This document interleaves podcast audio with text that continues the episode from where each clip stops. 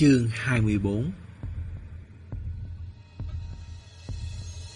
Ngủ thẳng đến nửa đêm, Đinh Thích từ từ mở mắt. Hắn không vội trở dậy ngay, mà lắng nghe động tĩnh xung quanh trước. Tuy không phải mà nước, nhưng Đinh Thích từng trải qua huấn luyện nghiêm khắc. Trong tình huống cực kỳ yên tĩnh, dưới điều kiện không có tạp âm, sau khi đề khí tập trung tinh thần, thính lực có thể phân biệt được những tiếng động lạ trong phạm vi vài chục mét xung quanh. Hiện tại, bốn bề yên bình mà im mắng. Trong góc, dây leo đất tông hàng kia cũng đang ngủ say. Ba họ mà nước có rất nhiều thuật ngữ trong nghề, từ xương là cây nhò nước, còn người ngoài nghề hết thảy đều là dây leo đất. Qua cách gọi này, ít nhiều có thể thấy phần nào tự cho mình là ưu việt. Suy cho cùng, cây nhò nước linh hoạt, chắc mẩy, mà dây leo đất thì chỉ quanh năm bò trên mặt đất, lại còn khô quắt quèo. Đình thích lật người ngồi dậy, thật khẽ khàng, mở khóa cái túi mà nước để cạnh chân trước khi đi ngủ. Lấy ánh sáng, có hình giọt như thuốc nhỏ mắt, nhỏ mỗi bên mắt một giọt rồi khép mi. Con người đảo vài vòng lại mở ra. Cạnh tường trong phòng dần dần rõ nét, mang chút âm u của hình ảnh nhìn vào buổi đêm. Ánh sáng này là sáng chế bí mật của bà họ mà nước. Nghe nói nguyên liệu điều chế có phần lấy từ cú mèo và thằn lằn, đều là những sinh vật với khả năng nhìn ban đêm cực cao. Nhỏ ánh sáng lên mắt, trong vòng vài tiếng, tương đương như đeo kính nhìn đêm, rất thuận tiện làm việc trong bóng tối. Đinh Thích cầm theo cọng dây thép cày khóa ra ngoài, nhanh nhẹn như khỉ vườn trèo cầu thang lên tầng 2, sau đó mở khóa vào phòng. Lúc đóng cửa, thở phào một hơi. Dịch táp ở ngay dàn kế bên, hắn phải cực kỳ cẩn thận. Đinh Thích quan sát căn phòng trước mắt. Gian này được thiết kế làm phòng khám, chính giữa kề cái bàn. Bên cạnh bàn, chất đóng túi hành lý và một chồng túi bệnh lớn. Chắc ngày mai ra ngoài làm hàng cần dùng. Trần hói giống hắn về điểm này, đều thích chuẩn bị tốt thảy hành lý trước khi xuất phát. Vách tường đều kê kệ để hàng, cánh cửa treo rèm ở mặt tường bên phải thông với phòng ngủ của Trần Hói. Cái thứ súng ống này quá nhỏ, có khả năng nhét vào bất cứ đâu. Lục tìm tốn thời gian đã đành, mà còn dễ gây ra tiếng động. Không bằng hỏi thẳng vậy. Đinh thích xe xẻ thả bước, vén rèm đi vào. Trần Hói nằm ngửa trên giường, ngủ rất say.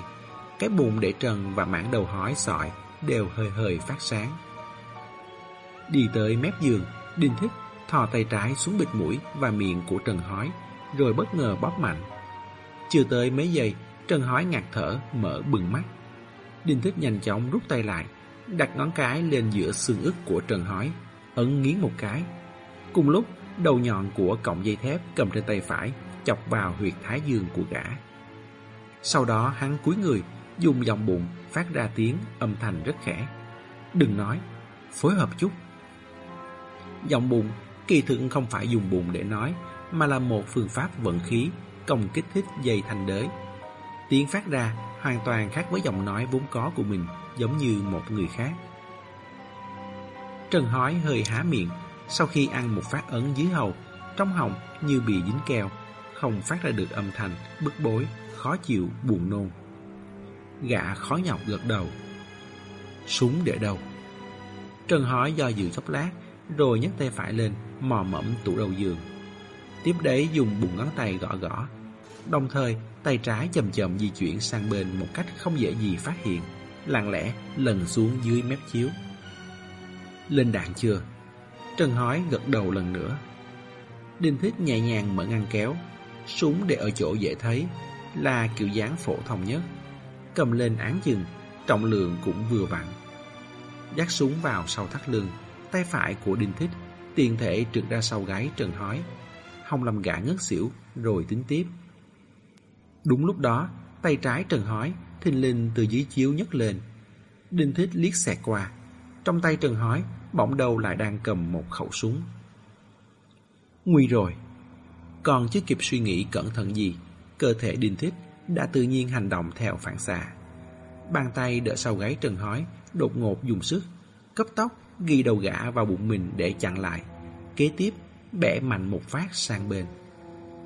Tiếng xương cổ bị bẻ gãy vang lên, bị phần mềm bụng mềm mại bao bọc và giảm thanh, khẽ đến nỗi không thể lọt ra khỏi gian phòng này. Đinh Thích nín thở, cơ thể cứng đờ bất động. Chung quanh vẫn rất im lặng, thi thoảng có thể nghe thấy tiếng nổ lép bép nhỏ nhỏ của gỗ củi phát ra do ẩm ướt lâu ngày. Bụng hắn nóng hừng hực, đó là hơi thở cuối cùng của Trần Hói trước khi chết. Ủ nơi bụng hắn không thể giải phóng. Sau đó, thân thể Trần Hói dần dần mềm nhũn, nặng trịch, cánh tay cầm súng từ từ thõng xuống, hệt cảnh quay chậm trong phim. Một lát sau, Đinh Thích chậm rãi, gắn hết sức, nhẹ nhàng đặt thi thể Trần Hói nằm lại trên giường. Hắn lấy đi khẩu súng trong tay gã, so sánh với khẩu lúc trước mình cầm rồi nhanh chóng hiểu ra. Khẩu trong tủ đầu giường là giả, chẳng qua giả đến mức y như thật, ngay cả sức nặng nên có sau khi lên đạn cũng không lệch chút nào.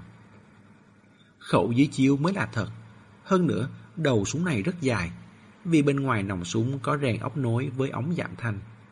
Xem ra, Trần Hói cũng là dân giang hồ đủ thần trọng, chơi súng cũng bày vẽ thật giả, chỉ là đáng tiếc, trời xui đất khiến, vẫn không thể thoát khỏi cái chết bất thình lình của giang hồ. Đinh thích cúi đầu nhìn cái xác dần lạnh đi của Trần Hói, một nồi ảo não muộn màng sọc lên đỉnh đầu. Hắn không định giết Trần Hói, chuyện vốn rất đơn giản, giờ trở nên phức tạp. Thời gian bỗng gấp gáp từng giây từng phút như đòi mạng. Còn chưa tới 5 tiếng nữa, trời sẽ sáng. Khi đó, Trần Hói hẳn phải lái thuyền đưa Tông Hàng đi. Bằng không, chuyện này sẽ bại lộ. Kết cục của mình chắc chắn sẽ rất khó coi. Tông Hàng đang say giấc thì bị lay tỉnh. Bên ngoài hình như đang mưa, không lớn. Âm thanh lạo xạo được lọc qua nóc nhà và vách tường, rơi vào trong tai, rã rít lại mềm mại. Cảm giác lúc mới tỉnh giấc cực kỳ khó chịu, ngơ ngác vô hạn, mí mắt như dính keo, chỉ lờ mờ trông thấy trong căn phòng tối om có một bóng người đen thùi lùi. Người đó dừng ngón tay lên môi, suyệt một tiếng. Tiếng suyệt này khiến hắn hoàng hồn. Tông Hàng trở mình bò dậy, thấp giọng hỏi, sắp đi phải không? Hắn không biết hiện tại là mấy giờ nên cho rằng sắp bình minh rồi. Tuy ngoài trời hay còn rất tối, nhưng chẳng phải thường nói bóng tối trước bình minh là dày đặc nhất sao. Đình thích ừ một tiếng. Mọi chuyện không ổn lắm. Bên tố sai hình như đã phát hiện ra nên kế hoạch có thay đổi. Tôi dẫn cậu ra ngoài trước, cần cầu phối hợp. Tông hàng nổi gai ốc toàn thân. Hắn cảm thấy dưới mỗi sợi gai ốc đều chôn vụn băng. Cơn ớn lạnh từ trong thịt xuyên thấu đến trên da. Chỉ biết gật đầu. Trong đêm đen vang lên tiếng loạt soạt. Đinh Thích mở một cái túi bệnh to ra, chia về phía hắn. Cậu chui vào đi, bất kể bên ngoài xảy ra chuyện gì, cũng tuyệt đối không được động đậy. Đừng phát ra tiếng, không thể để người khác biết trong bào có người. Nhưng cái khác, tôi sẽ giải quyết. Tim Tông Hàng cũng vọt lên cuốn họng. Biết đã tới thời khắc quan trọng, bản thân tuyệt đối không thể để sơ sẩy. Hắn nhẹ chân nhẹ tay, bò vào túi bệnh, cố gắng thu mình lại hết mình có thể. Lúc ngước lên, hắn trông thấy từng mối răng khóa kéo trên đỉnh đầu lặng lẽ khép lại. Đình Thích lấy lại bình tĩnh. Cho đến giờ vẫn xem như đàn tiến triển thuận lợi. Túi bệnh ngoài cửa chứa trần hói. Còn bên chân đây thì vừa nhét tông hàng vào. Hắn đội sang một bộ áo phông quần dài màu trắng. Bởi lẽ trong đêm màu này rất bắt mắt rồi cuộn quần áo thay ra, bỏ vào túi mà nước. Gỡ cái mũi đa đang bằng tre treo trên tường xuống, đội lên đầu. Thuyền máy của Trần Hói đổ bên mép bụt. Đinh Thích cẩn thận chia làm mấy chuyến, xách túi bệnh và túi ma nước vào khoang thuyền. Dùng dây móc kéo chiếc thuyền nhỏ của dịch táp theo cạnh thuyền máy. Bấy giờ mới cởi dây thừng. Để tránh nổ máy phát ra tiếng vang, đình Thích lấy cây xào. Trước tiên chóng từng chút, từng chút chèo thuyền ra xa. Việc này chẳng hề nhẹ nhàng. Hắn nghiến răng dùng hết sức, những khối thịt trên cánh tay càng chặt đến độ cứng như sắt. Chèo một mạch đến khi cách nhà thuyền đủ xa, Đinh Thích mới đem thuyền nhỏ của dịch táp chuyển vào khoang thuyền của Trần Hói, sau đó nổ máy. Chiếc thuyền phóng vọt đi, đuôi thuyền quẩy lên con sóng cao hơn người. Đinh Thích đứng rất lộ liễu, hắn nhớ tới những lời dịch táp đã dặn. Đừng chạy lung tung một mình. Nếu anh thực sự là mục tiêu của cô ta, có lần thứ nhất thì sẽ có lần thứ hai. Khóe môi hắn hiện lên một nụ cười mỉa mai. Điều hắn muốn chính là trở thành mục tiêu. Sau khi đi sâu vào hồ lớn, Đinh Thích dựa theo ký ức đại khái trước đây, bình tĩnh chuyển hướng, tiếp tục tiến về phía trước, cho đến khi trước mắt xuất hiện bóng cây vây quanh. Rừng đầm lầy than bùn. Xem thời gian, cách lúc trời sáng chỉ còn hơn 3 tiếng. Để đề phòng, Đinh Thích cố gắng chạy thuyền xa hơn, rồi mới tấp thuyền vào bờ. Thả chiếc thuyền nhỏ của dịch táp xuống nước trước, rồi chuyển túi ma nước và túi dứa chứa tông hàng sàng. Bấy giờ hắn mới lái thuyền của Trần Hói tăng tốc lùi xa bờ. Sau khi lùi một quãng thì tăng tốc đến mức tối đa. Một mạch cây kéo cào mũi thuyền lao vọt về đích. Lúc tới gần ranh giới giữa nước và bờ, Đinh Thích nhảy phóc một cái, lưu loát lộn từ trên thuyền xuống. Đưa mắt nhìn theo chiếc thuyền không giảm tốc độ, cứ thế song thẳng, ép qua không ít những bụi cây thấp. Mãi tới lúc gặp phải lực cản quá lớn mới lún vào một chỗ trong đầm lầy. Mưa nặng hạt hơn, Đinh Thích tranh thủ thời gian đi tới, mở can xăng trên thuyền của Trần Hói, đổ phân nửa lên khắp thân thuyền, sau đó châm lửa. Rừng đầm lầy than bùn vốn dễ bốc cháy, huống hồ giờ còn rưới thêm xăng. Chẳng qua rừng cây chốn này không rậm rạp, mấy hôm nay còn mưa nhiều, hắn không sợ gây nên cháy rừng. Còn về những vết lôi nghiến trên bờ cũng sẽ mau chóng bị nước mưa xối sạch. Khi ngọn lửa bốc lên ngùng ngục, Đinh Thích đã xách theo can xăng lên thuyền của dịch táp, đánh dấu lại bạch xăng của cô. Cho thuyền chạy được một đoạn, hắn ngoảnh đầu nhìn. Nơi đó, ánh lửa bập bùng, bị bóng cây che khuất. Đám cháy đã không còn rõ nét, mang khói lẫn vào sắc đêm đen, nhanh chóng giấu đi vết tích. Chạy thuyền ra xa thêm một chút, thậm chí còn chẳng ngửi thấy mùi khói. Đinh Thích chạy thuyền đến nhà thuyền của dịch tác. Chỗ ở của cô tốt thật đấy, lẽ loi tách hẳn khỏi sóng nổi, làm gì cũng không bị bó chân bó tay. Đậu thuyền xong xuôi, Đinh Thích xách túi ma nước và túi bệnh, đừng tông hàng vào nhà. Trở tay khép cửa, ngồi xếp bằng trong bóng tối. Nắm tay hơi siết lại, lòng bàn tay định ra một lớp mồ hôi mỏng. Giải quyết xong Trần hói, xử lý xong chiếc thuyền máy kia rồi. Chỉ còn sót lại một việc quan trọng nhất. Hắn tạo lớp vỏ bọc một mình chói mắt này lượn lờ ở bên ngoài lâu như vậy. Còn dừng chân trong các nhà thuyền hẻo lánh như thế, chính là muốn dẫn dụ sự chú ý của người phụ nữ đã tấn công hắn. Đinh Thích cũng tin trên đời này tuyệt đối không có cuộc tấn công nào là vô duyên vô cớ. Có lần thứ nhất thì chắc chắn có lần thứ hai. Bởi vậy nên hắn tạo điều kiện thuận lợi cho cô ta. Chỉ cần cô ta tới, hết thảy đều dễ xử lý. Còn nếu không tới, lòng mày đinh thích từ từ cau lại. Nếu không tới, hắn sẽ phải thực hiện một phương án khác trước khi trời sáng. Đinh thích hít thở chậm lại, ánh mắt dần sâu hơn. Ánh sáng vẫn còn tác dụng, nhìn thấy được cái túi bệnh đựng tông hàng lặng lẽ dựa ở góc phòng. Trong đầu Đinh Thích cuộn trào vô vàng ý nghĩ. Ngón trỏ và ngón cái bàn tay phải khẽ chà vào nhau theo thói quen. Cứ như vậy, chẳng biết qua bao lâu, trong tai đột nhiên tóm được tiếng nước đột ngột. Hắn rung mình, nhanh chóng đứng dậy, đi tới bên bào dứa, mở khóa kéo ra. Đập vào mắt là Tông Hàng đang trợn tròn mắt, không biết phải làm gì. Hắn trốn trong bào suốt, không thể nhìn thấy. Cả đường chỉ biết mình bị sách lên rồi lại đặt xuống. Trong lòng vô cùng lo lắng, lại không dám nhúc nhích, cũng không dám hỏi. Sợ hơi có chút tiếng động gì sẽ bị người ta nhìn ra trong bao này chứa một người. Đinh thích thấp giọng. Vẫn chưa thể cắt đuôi được bọn chúng, cũng chưa thăm dò được rốt cuộc chúng có mấy tên. Cậu làm theo lời tôi, trước tiên chúng ta đổi quần áo đã. Tông hàng vội vàng làm theo Trong đầu rối tùng rối mù Đổi quần áo Đinh thích muốn cải trang thành mình Để thu hút đám người tố sai à Làm vậy có mạo hiểm quá không Bèo nướng gặp nhau Dịch táp và bạn bè cô giúp đỡ mình như vậy Khiến cõi lòng Tông Hàng không khỏi ấm áp sau khi về, Hắn phải làm thật nhiều việc tốt Cho xứng với sự tử tế Mà ông trời đã đối đại với hắn mới được. Đổi xong quần áo, Đinh Thích đưa nón trúc cho hắn đội. Nhớ nhé, Cậu ra ngoài ngồi xuống, Đừng gần mép nước quá, Đừng thõng chân xuống nước. Còn nữa, cầm lấy cái này. Tông Hàng mò mẫm nhận lấy, tìm rùng bắn. Là một khẩu súng. Giọng của Đinh Thích Nhỏ như thể thầm thì bên tai. Người của Tố Sai không có thù oán với tôi. Nhìn thấy tôi ở bên ngoài, Chắc sẽ không ra tay.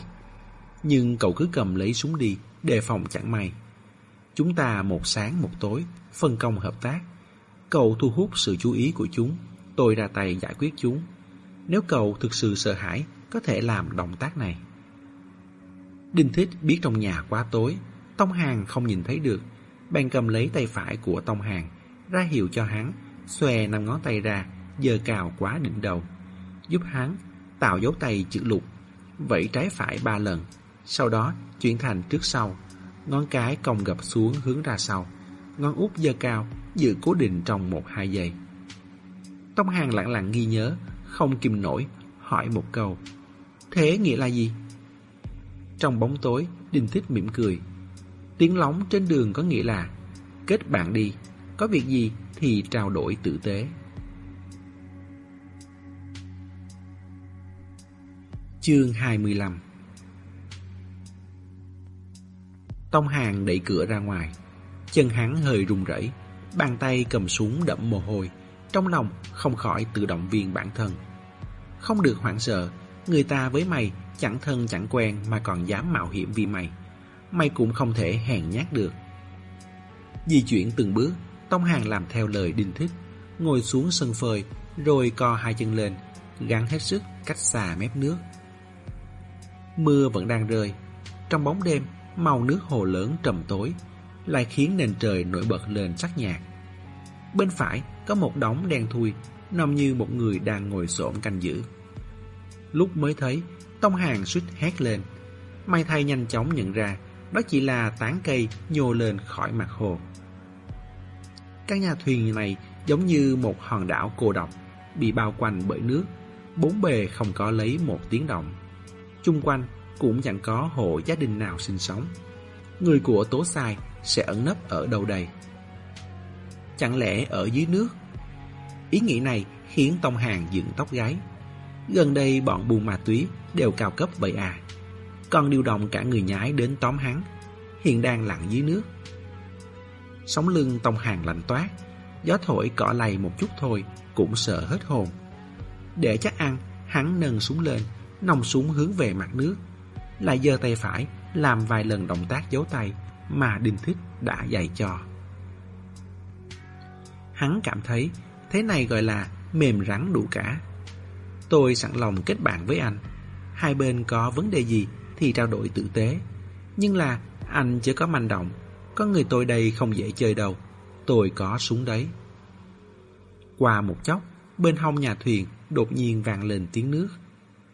Tông hàng vội quay đầu, Chỉ trông thấy mặt nước chỗ đó Không ngừng sao động.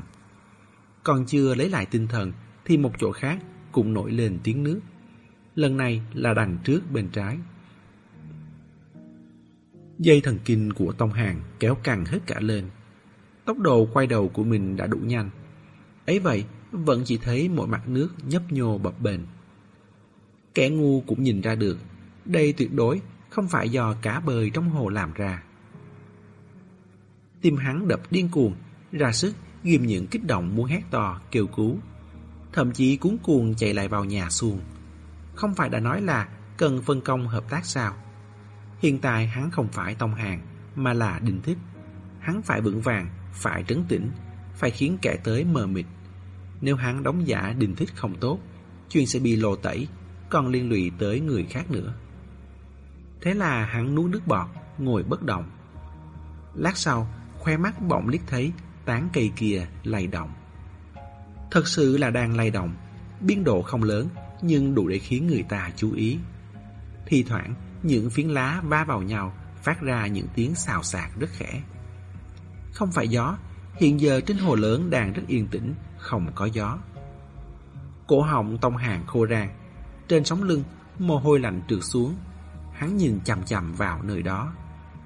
Hồi bé, đồng hồng ninh xương bằng nồi áp suất. Hắn thích kiện chân bám lên kề bếp xem. Trên nắp nồi có một cái vàn áp lực nhỏ, nòm như quân cờ vua, trông rất thú vị. Cứ quay tròn mãi, vừa quay vừa phì phì phun ra khói trắng. Đồng Hồng sợ hắn mó lung tung, dọa hắn.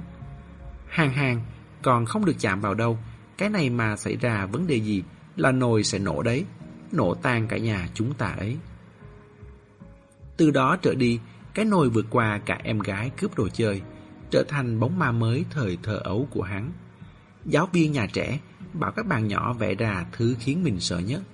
Các bạn khác vẽ hổ, vẽ nhện với quái vật trong Ultraman, còn hắn thì vẽ cái nồi. Giờ đây, Tông Hàng cảm thấy bóng ma hồi bé lại tới rồi. Dưới tán cây có một thứ nguy hiểm nào đó đang duy trì sự lên men. Trưng phòng chẳng khác gì nồi áp suất đã hỏng van. ác sẽ nổ tung, chỉ là sớm hay muộn mà thôi. Tán cây rung lắc càng lúc càng dữ dội. Tông Hàng siết chặt khẩu súng, căng thẳng đến độ quên cả hít thở. Đến đây đi, thò đầu rụt đầu đều là một đào, chết sớm siêu sinh sớm. Hơn nữa, Đinh Thích vẫn đang nhìn đằng sau, hắn sẽ không ngồi yên mặc kệ đâu. Cuối cùng, rào một tiếng, từ khoảng nước dưới tán cây, thình linh vọt lên một thứ không biết là thứ gì. Mang theo bọt nước trắng xóa, bắn cao 2 mét. Tông hàng mất kiểm soát, hét toán một tiếng, dơ họng súng lên. Còn chưa kịp bóp cò, thì chết phía sau dưới nước, đột nhiên nhờ lô nhô lên một bóng đen. Tới vừa nhanh vừa gấp, quật hắn ngã nhào xuống đất trong tích tắc. Khoảnh khắc bị nện xuống đất, Tông Hàng cũng đã thấy rõ. Bọt sóng thoạt đầu thực sự chỉ là bọt sóng mà thôi, căn bản chẳng có gì bên trong. Nhưng không còn thời gian để cảm khái cho cái sự dừng đồng kích tê gì đó này nữa. Cuộc vật lộn sóng mái đã bắt đầu rồi. Sức lực của kẻ đó vô cùng lớn. Một tay bóp cổ Tông Hàng, tay kia thình lình ấn chặt cánh tay cầm súng của hắn. Chấn động đến nỗi khẩu súng tuột khỏi tay. Móng tay cực kỳ sắc nhọn bấm nghiến vào da thịt trên cổ Tông Hàng. Cánh tay hắn hệt như bị đai sắt hàng chặt trên sân, không sao nhấc lên nổi. Tông Hàng nhất thời không thích hít thở nổi, hai mắt lồi ra, trong tai giống như hòa thượng đang làm phép, tụng kinh gõ mỏ, chẳng có nổi một âm thanh bình thường. Trong bóng tối, không thấy rõ diện mạo, chỉ lờ mờ cảm nhận được là phụ nữ, tóc dài rối tung, một thứ mùi hồi thối kỳ quái thốc vào mặt. Hắn dùng hết sức bình sinh dạy dùa, một tay liều mạng với ra ngoài. Rút cuộc, đầu ngón tay cũng chạm tới thân súng. Chính vào lúc ấy, người phụ nữ kia có vẻ phát hiện ra điều gì đó, chợt hơi khựng lại. Tông hàng nhạy cảm, cảm nhận được sức lực của ả có sự biến đổi. Lập tức chộp lấy khẩu súng, chỉ thẳng vào vai ả bóp cò. Cạch một tiếng, cò súng nhấn đến tận cùng, xong không bắn ra đạn. Thời khắc quan trọng, từng giây từng phút đều có thể thay đổi số mạng. Tông Hàng cũng chẳng kịp nghĩ xem tại sao súng không bắn được. Hắn đảo ngược thân súng, nện vào đầu người phụ nữ, đồng thời vùng dậy, đè ả xuống đất. Đời này, thế mà cũng có lúc hắn đánh ngã được người ta cờ đấy. Dù duy trì được chẳng đến mấy giây. Tông Hàng nghĩ nếu Đình Thích cần đợi thời cơ, thì chắc hẳn chính là bây giờ. Người phụ nữ kia lật mình một cái, Tông Hàng xém chút bị hất văng. Đúng lúc đó, hắn nghe thấy cánh cửa vang lên rầm một tiếng, kèm theo giọng nói của Đình Thích. Gắn cầm cự. Rút cuộc, tiếp viện cũng đến rồi. Sĩ khí của Tông Hàng bùng lên, biết đã tới thời khắc cuối cùng, cũng mặc kệ hết thảy, gác cao, quấn chặt lấy người phụ nữ ấy, hệt một con bạch tuộc. Hắn chỉ cần giữ chặt được cô ta trong một hai giây nữa thôi là ổn. Đinh thích qua giúp là có thể khống chế được ả rồi. Người phụ nữ kia gầm lên một tiếng, cánh tay như có thể bẻ ngược, trở tay cắm vào gáy hắn đào khoét. Tông hàng nén đau, ngẩng đầu nhìn Đinh Thích với cõi lòng ngập tràn hy vọng. Đón lấy ánh mắt hắn là họng súng đèn ngòm. Họng súng hình tròn, vỏ ngoài tỏa ra ánh sáng lạnh lẽo, nhìn vào sâu không lường, như lòng người chẳng thể thấu tỏ. Đình thích nổ súng. Cổ tay của hắn nâng súng rất vững, mặt không có bất kỳ một biểu cảm nào, cũng chẳng hề bận tâm viên đạn bắn ra sẽ trúng phải ai trong hai kẻ đang quấn lấy nhau. Lắp bộ phận giảm thanh cũng không phải thật sự tiêu biến được âm thanh. Khi nổ súng, vẫn có tiếng vang, chỉ là nhỏ đi nhiều. Hơn nữa nghe không giống tiếng súng, mà giống như đang tháo rời các bộ phận lắp ráp kim loại. Cạch, cạch, cạch. Lúc đã bắn hết sạch toàn bộ đạn, ngón trỏ bóp cò gần như tê liệt. Cách đó không xa, hai người xếp chồng lên nhau, thoạt đầu còn dãy dùa yếu ớt. Về sau trượt tách ra khỏi nhau, không cựa quậy nữa. Đình thích đứng một chốc, thở ra một hơi vẫn đục. Ngó quanh, xác định không có gì khác thường. Bấy giờ hắn mới xách ngọn đèn dầu, từ trong cửa đi ra. chầm sáng xong, hắn cầm đèn, tiến hai bước về phía trước. Tông hàng nằm trên đất vẫn chưa chết. Đôi mắt mở trừng trừng nhìn hắn. Lòng ngực phập phồng thòi thóp. Ngực và bụng trúng không dưới ba phát đạn. Mỗi nhịp hít thở, máu tươi đều theo đó ồ ạt chảy ra. Chảy xuống bên người, lọt qua kẻ ván, nhỏ xuống mặt hồ. Lắng tai, còn nghe được cả tiếng tí tách. Đinh Thích giơ ngọn đèn sang người phụ nữ kia. Ả nằm nghiêng, trên cánh tay buông thõng là vô số vết sẹo cứa. Đinh Thích giơ chân lên, điều chỉnh lại cơ thể ả cho ngay ngắn. Ả trúng nhiều đạn hơn, 12 viên đạn trong khẩu súng, ít nhất phải có 6-7 viên chào hỏi ả. Nhưng miệng vết thương đều không có máu chảy ra. Sau khi chắc chắn người phụ nữ đó đã bất động, Đinh Thích mới ngồi xổm xuống, thăm dò hơi thở, rồi thử kiểm tra tim của ả. Chết hẳn rồi. Hắn lại đứng dậy, đổi vị trí cái đèn dầu vài lần, thấy độ sáng thích hợp, rồi mới móc di động ra, chụp mấy tấm ảnh người phụ nữ đó. Làm xong những việc này, vô tình liếc ngang, phát hiện Tông Hàng vẫn đang nhìn hắn. Cộng dây leo đất này, hơi tàn hấp hối dài thật đấy. Có điều, Đình Thích có thể hiểu được. Suy cho cùng, chết không nhắm mắt, muốn một câu giải thích rõ ràng.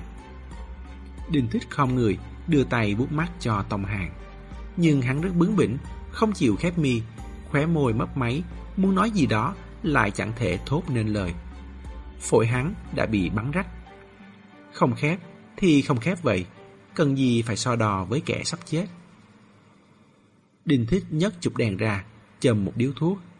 Sau khi rít hai hơi, hắn cúi đầu cười với Tông Hàng nói Tôi nghe thấy cậu bảo với dịch táp là tôi nhìn trộm cô ấy. Cậu còn nói vừa nhìn đã thấy tôi không giống người tốt. Anh bạn nhỏ, tôi dạy cậu một đạo lý sống nhé. Hắn không nhìn Tông Hàng nữa, cầm hơi hết lên, chậm rãi, nhả vòng khói thuốc về phía bóng đêm đã bớt dày đặc. Cậu đã cảm thấy người ta không giống người tốt, thì đừng nên tin tưởng hắn nữa. Lúc bình minh ló dạng, thuyền của Đinh Thích vừa vặn vào sâu trong hồ lớn. Bốn bề tĩnh mịch, hồ lớn mênh mông đang chờ đón tia nắng đầu tiên của ngày mới. Đinh Thích đem thi thể trên thuyền thả vào hồ. Để cho Thụy tiện, hắn buộc hai cái xác lại với nhau. Thế nên, tảng đá dùng để trầm thi thể cũng phải chọn tảng nặng hơn. Chiếc thuyền nhỏ bị nhấn xuống, gần như đủ để nước tràn vào. Nhưng giờ đây quặn xuống rồi, cả người lẫn thuyền đều nhẹ nhõm khung cùng. Đinh Thích gửi ảnh chụp cho Đinh Trường Thịnh, còn nhắn một câu chỉ ba chữ. Xong việc rồi.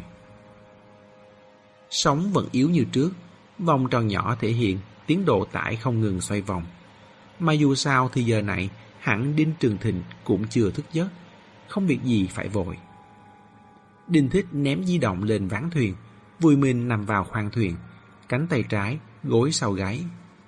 Con thuyền này tiện thật, vừa mỏng vừa hẹp, nằm vào cảm thấy rất chặt chẽ, có cảm giác an toàn. Cả một đêm chạy ngược chạy xuôi, tinh thần cực kỳ căng thẳng. Giây phút này cuối cùng cũng được thả lỏng hoàn toàn. Tay phải của hắn đặt trên bụng, ngón cái và ngón trỏ chà vào nhau theo thói quen. Mọi thứ đêm qua màu, chóng lướt qua trong đầu. Bên chỗ Trần hỏi, hắn đã thu dọn gọn gàng, hành lý, di động, những thứ nên mang theo khi ra ngoài cũng đều đã lấy đi. Bên chỗ dịch táp đã chà sạch vết máu. Hắn đã kiểm tra cẩn thận rồi, không có viên đạn nào bắn trúng ván gỗ. Toàn bộ trong nhà khôi phục nguyên trạng. Để đề phòng còn súc sinh ô quỷ ngửi ra mùi gì khác lạ, hắn còn dùng rượu lau một lượt chỗ thi thể từng nằm, rồi mới lấy nước cọ rửa. Lát nữa cũng phải rửa sạch cái thuyền này để đảm bảo tuyệt đối không còn sơ sót. Hết thảy đều hoàn hảo, làm rất gọn gàng. Thuyền máy của Trần Hói hẳn rất khó cháy rụi. Về sau e sẽ bị người ta phát hiện. Thi thể dưới nước cũng có khả năng lại thấy ánh mặt trời vào một ngày nào đó. Nhưng chẳng sao. Bởi lẽ, những điều này không thể trở thành bằng chứng chỉ hướng hắn. Thói đời vốn hiểm ác, ai có thể chứng minh mọi chuyện là do hắn làm. Cuối cùng mặt trời cũng mọc lên hẳn. Đình thích nhắm mắt, cảm nhận độ ấm của ánh nắng ban mai, khóe miệng nở nụ cười. Không ngờ hôm nay lại là một ngày nắng, đúng là một đêm lạnh. Mọi thứ của ngày hôm qua, chẳng hạn như chết chóc, những gì hắn đã làm, trên tay dính máu của những ai. Tốt nhất, cứ giống như một đêm vừa trôi qua, mãi mãi không bao giờ trở lại. Di động đổ chuông, nghe đoạn âm ca chiếc ô, biết là Đinh Trường Thịnh gọi. Có điều khúc ca này vang lên giữa hồ tông lơ sáp, thật quá lạc quẻ. Khi còn nhỏ, Đình Thích từng xem cảnh hát âm ca chiếc ô một lần. Đó là trên bãi sông Hoàng Hà. Nửa đêm thả xuống Hoàng Hà sóng lớn một cái bè già dề.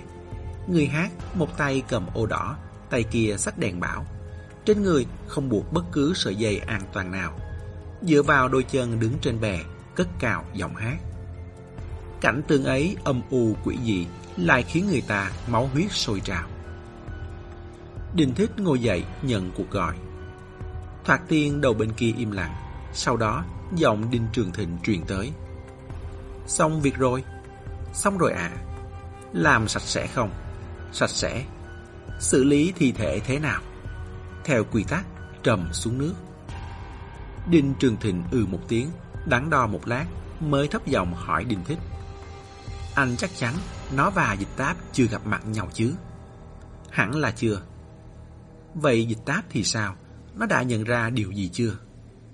Đình Thích trả lời. Trong lòng dịch táp, chị gái của cô ấy đã chết vào năm 1996 rồi. Nói tới đây, ánh mắt như vô ý liếc qua mặt hồ, chỗ bàn nãy ném xác. Bây giờ cũng vậy. Đinh Trường Thịnh thở phào một hơi, nhưng chưa vội gác máy. Đinh Thích biết còn có khúc sau, nên lặng lẽ chờ. Quả nhiên, Đinh Trường Thịnh cân nhắc từng câu từng chữ. Dịch tiêu liều mình chạy thoát, còn trốn sang cả Campuchia. Nếu không phải vì tìm em gái, thì còn bởi lý do gì nữa? Đinh Thích không hé răng. Không biết, có lẽ vĩnh viễn cũng chẳng thể biết được. Chung quy, người chết không thể nói chuyện. Chương 26 Một tháng sau, Sim Riệp, chập tối. Dịch tám đóng gói một suất mì xào hải sản ở quán ven đường, rồi treo lên tay lái của xe máy. Lúc chạy xe, túi ni lông đựng hộp đồ ăn cứ lủng là lủng lẳng. Ngã tư đang đèn đỏ, cô dừng lại chờ một lát.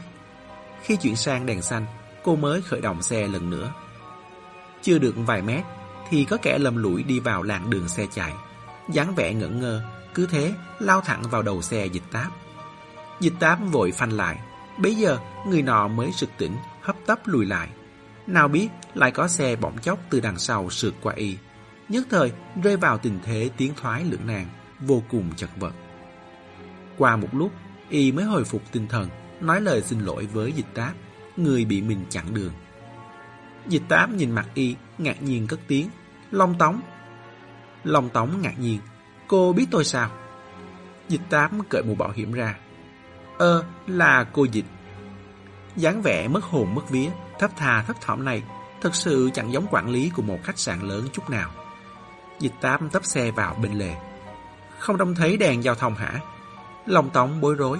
Ban nãy mãi suy nghĩ nên không chú ý, thật ngại quá. Nếu là người lạ thì chắc hẳn dịch táp đã trưng ngay cái vẻ mặt khó coi ra rồi. Nhưng cô và lòng Tống từng gặp nhau vài lần, xem như người quen nên cho qua. Hơn nữa, cô chợt nhớ tới Tông Hàng. Hình ảnh người ấy ngẩng đầu với khuôn mặt sưng phù, vẫy tay chào tạm biệt cô, đột nhiên hiện lên thật sống động trong tâm trí. Dịch tám thuần miệng hỏi, tan làm sớm thế? Cô cảm giác bây giờ vẫn chưa tới giờ tan tầm. Còn phố này cách khách sạn ăn cò một quãng. Long Tống xuất hiện ở đây lúc này tám phần là về sớm. Long Tống ngượng ngùng, không phải, tôi đi phỏng vấn. Phỏng vấn? Dịch tám ngẩn người, bấy giờ mới để ý thấy Long Tống kỳ thực vừa mới đi ra từ một khách sạn bên đường. Khách sạn này cũng ra dáng đấy, nhưng quy mô và khí thế đều thua khách sạn ăn cò một bậc. Trong mắt dịch táp thì thế này xem như nhảy chỗ thấp rồi. Sao thế? Chê ông chủ cũ trả tiền ít à? lòng Tống cười khổ, đâu có. Ngừng một chốc, y lại thêm một câu. Xảy ra chuyện lớn như vậy, sao tôi ở lại tiếp được chứ? Dịch táp lấy làm lạ, xảy ra chuyện gì? lòng Tống sửng sốt, cô không biết à? Chuyện Tông Hàng mất tích khoảng thời gian trước náo động vô cùng. Đầu đường cuối ngõ, nơi nào có người Trung Quốc, nơi đó ác bàn tán xôn xao. Về sau, Tòng Tất Thắng treo thưởng trăm vàng, đẩy sức nóng của chuyện này lên một tầm cao mới. Mãi đến mấy hôm nay, sự việc mới dần dần nhạt đi. Y còn tưởng ai ai cũng biết. Dịch táp đáp, đợt trước tôi không ở cam nên không rõ lắm ở đây đã xảy ra chuyện gì. Sau khi tiễn đình thích rời khỏi xóm nổi, cô đi thẳng một mạch dọc theo con sông lên phía bắc, vừa tuần tra xong vừa thu tiền thuê. Phần lớn những nơi cô tới đều là nơi tin tức không thông. Mãi đến chiều nay mới từ biên giới Cam Thái trở lại. Long Tống giải thích cho dịch táp. Con trai ông chủ người Trung Quốc của khách sạn chúng tôi bị bắt cóc ở chợ đêm hơn một tháng trước, tìm mãi không thấy. Dịch táp cảm thấy có gì đó sai sai. Con trai ông chủ người Trung Quốc của khách sạn các anh. Tông Hàng hình như cũng là con trai một ông chủ người Trung Quốc. Ông chủ người Trung Quốc này rốt cuộc có mấy đứa con trai thế? lòng Tống ừ một tiếng. Vì cậu ấy mà tôi đã tìm đến cô đấy. Cô còn nhớ không? Cái người bị đánh đó. Trong lòng dịch táp thoáng sững lại. Tông Hàng. lòng Tống gật đầu. Sao cô ấy lại biết tên Tông Hàng vậy nhỉ? Mình từng nhắc tới trước mặt cô ấy rồi à? Cũng có thể, sau khi xảy ra chuyện, y cứ ngờ ngờ ngẩn ngẩn, rất nhiều việc chẳng nhớ rõ. Dịch táp xác nhận lại với y, chưa về. Ừ, đều cho rằng bị bắt cóc. Sếp Tông truyền lời ra ngoài, nói mình chỉ có đúng một đứa con trai này, đòi tiền chuột bao nhiêu, ông ấy cũng trả. Ai ngờ, mãi vẫn không thấy bọn bắt cóc gọi điện đến. Đại sứ quán cũng ra mặt, cảnh sát rất coi trọng, nhưng chẳng có tin tức gì. Không đúng, trong đầu dịch táp ù ù.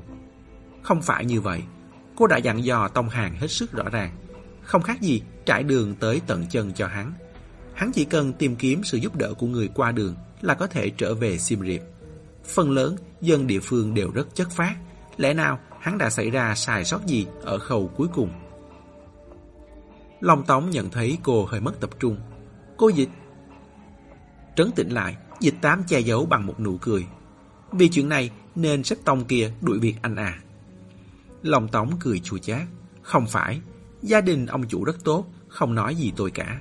Họ ở đây nửa tháng, sau đó bà Tông bị thường quá độ, sức khỏe xấu đi nên mới tạm thời về nước trước. Là tự tôi không ở lại tiếp được nữa. Người ta gửi con trai tới, gọi bao nhiêu cuộc điện thoại nhờ tôi chăm sóc. Vậy mà tôi lại chăm sóc thành ra thế này. Trong lòng hổ thẹn quá. Mắt y hơi cay cay, không sao nói tiếp nổi. Thoạt đầu, đối diện với Tòng Tất Thắng và Đồng Hồng, vội vã đi cả đêm sang đây. Long Tống đã chuẩn bị xong xuôi để thanh minh cho rằng y là mentor của Tông Hàng.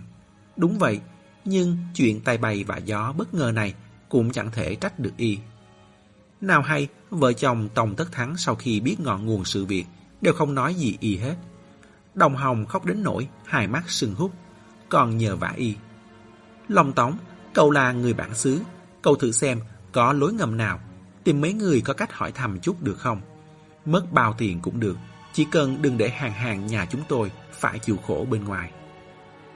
Có người trách mình thì đã tốt, y còn có thể biện bạch đôi cầu cho bản thân. Trước mắt hơi nhòa đi, trong tiếng xe cộ qua lại, Long Tống nghe thấy dịch táp hỏi. Anh vẫn chưa ăn gì đúng không? Long Tống ừ một tiếng. Dịch táp đem túi mì xào treo trên tay lái đưa cho y. Không biết là thứ gì, Long Tống ngờ ngác nhận lấy. Ngửi được một mùi thơm tỏa ra từ khe hở, miệng túi buộc chưa chặt. Dịch táp bảo, tôi nghĩ anh không nên từ chức. Anh là người hợp tác với ông chủ tông kia, cũng là người ông ấy tin cậy. Ông ấy tạm thời về nước, con trai vẫn chưa có tung tích. Ở đây lại không có người nào khác đắc lực.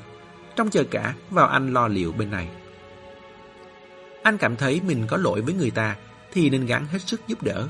Giờ ông ấy đã sẵn sức đầu mẹ tráng vì chuyện trong nhà rồi. Dẫu anh không tìm được tông hàng về thì giúp ông ấy trông nom chuyện làm ăn của khách sạn cho tốt cũng là đã đỡ đần bớt được phiền não cho ông ấy rồi. Kết quả, anh vì hổ thẹn mà phủi mông bỏ chạy. Ông ấy lại phải nhọc sức đi tuyển người khác. Dịch táp nổ máy xe lần nữa. Lấy một ví dụ không thích hợp lắm. Anh giết ai đó, muốn chuộc tội thì cũng nên chăm lo cho cô nhi quả phụ nhà người ta trước. Nhưng anh lại bỏ đi thẳng. Dẫu là đi về Phật cứu người cũng chẳng logic chút nào. Dứt lời, cô vít ga, phóng vút đi. Vốn định đi xem quán rượu túc túc làm ăn thế nào. Xong, tới gần khu chợ đêm, dịch táp lại dừng xe. Tông Hàng chưa trở về Sim Riệp. Cô bảo Trần Hói đưa hắn đến nơi nào càng hoang vắng càng tốt. Có phải kế hoạch này đã xảy ra sai sót gì nên mới dẫn đến việc Tông Hàng vừa ra khỏi hàng sói đã rơi vào miệng hổ rồi không? Rút cuộc, Trần Hói đã đưa Tông Hàng đi đâu? Rút di động ra, dịch táp lật tìm số điện thoại của Trần Hói. Thẳng thắn mà nói thì, nếu không phải gặp được lòng tống, cô gần như đã quên chuyện này rồi. Kỳ thực, cô chẳng để tâm chuyện cứu Tông Hàng. Tiện tay mà thôi. Cô là mà nước, làm việc hết sức cẩn trọng. Trần Hói cũng là người từng trải. Thỉnh thoảng, nghe gã nhắc tới, năm đó dẫn người lén vượt biên xong có quân đội đóng giữ chỉ là chuyện vặt. Đưa một người lên bờ có thể khó đến đâu chứ. Để Trần Hói tiễn Tông Hàng một đoạn, đối với cô mà nói, chỉ như gửi nuôi ô quỷ. Nhờ một câu là xong, về sau không hỏi lại thêm nữa. Trần Hói cũng chẳng tìm cô. Đối với họ, xảy ra chuyện rồi mới phải gọi điện thoại gào khóc báo tang cho nhau. Danh bà điện thoại dài quá, cô không lật hết nổi, càng thêm nóng ruột. Hai người đều bận rộn, một thì hành tung bất định, đi thu tiền thuê khắp nơi, một thì dốc lòng với việc kinh doanh phòng khám, lấy hàng đưa thuốc, xử lý tranh chấp của cộng đồng. Lưu số điện thoại chẳng qua để đề phòng lỡ như chứ bình thường ai nhớ nổi đến ai mà gọi. Cũng chẳng biết lần gọi điện gần nhất là năm nào tháng nào. Cuối cùng cũng lật tới. Dịch táp nhấn quay số. Trần hỏi đã tắt máy. Dịch táp cố gắng thuyết phục bản thân chuyện này rất bình thường. Phần lớn thuốc Trần hỏi lấy đều không rõ lai lịch. Nhà trên kín đáo, các công đoạn giao dịch đều canh phòng nghiêm ngặt. Chuyện tắt máy cả quá trình dường như cũng chẳng có gì lạ. Cất điện thoại, dịch tám thả chậm tốc độ xe, từ từ tiến vào chợ đêm. Chợ đêm sắp mở, người đi bộ dần đông hơn. Rất nhiều quầy sạp đang chuẩn bị mở hàng. Quán rượu túc túc vẫn ở chỗ cũ. Gã người cam thuê lại quán đang điều chỉnh đèn. Bật công tắc lên, quầy ba xám xịt lập tức tỏa sáng lung linh. Trong thứ ánh sáng lấp lánh ấy, người nọ cũng đã trông thấy dịch táp. Gã tuét miệng cười, giơ tay chào cô. Ây, Isa. Lời chào còn chưa kết thúc, tay vẫn ngượng ngùng giơ lên giữa không trung. Bởi lẽ, xe máy của dịch táp đột nhiên quay đầu đi mất. Lê Chân Hương đang ngủ ngon thì nghe thấy có tiếng đập cửa rầm rầm. Mở mắt ra, đã là nửa đêm. Người đàn ông nằm bên cạnh bực mình lầu bầu, chẳng hề có ý định ra mở cửa. Lê Chân Hương định bật đèn trước, nhưng tiếng gõ cửa gấp gáp quá đổi.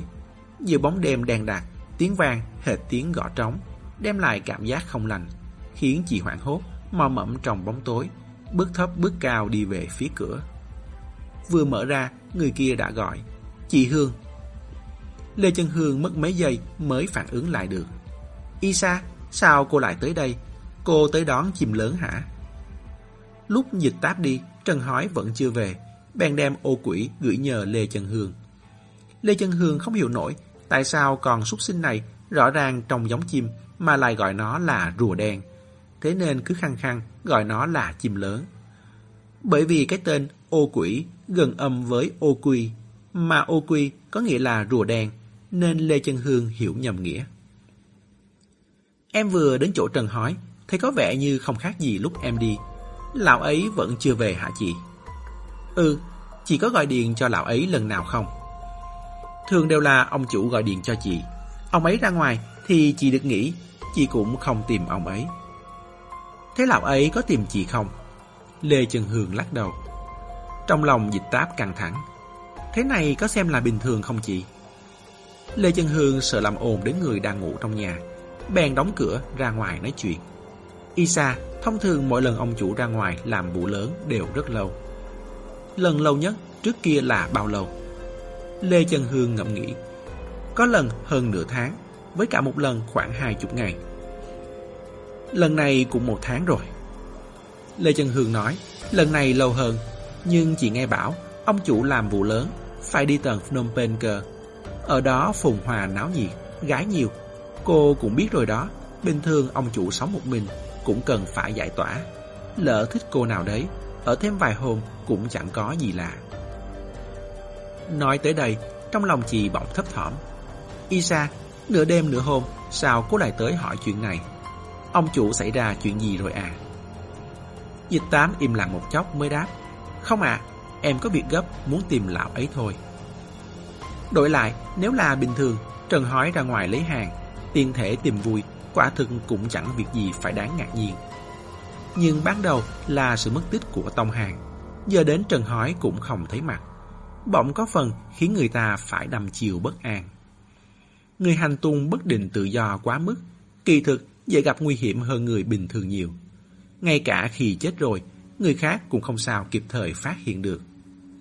Vì anh không phải cụ già sinh hoạt nề nếp hàng ngày. Hai ngày không xuất hiện, lập tức có người tốt bụng tới cửa ngó thăm. Anh vừa đi là đi hơn tháng trời, có khi xương cốt cũng đã mục nát ra rồi.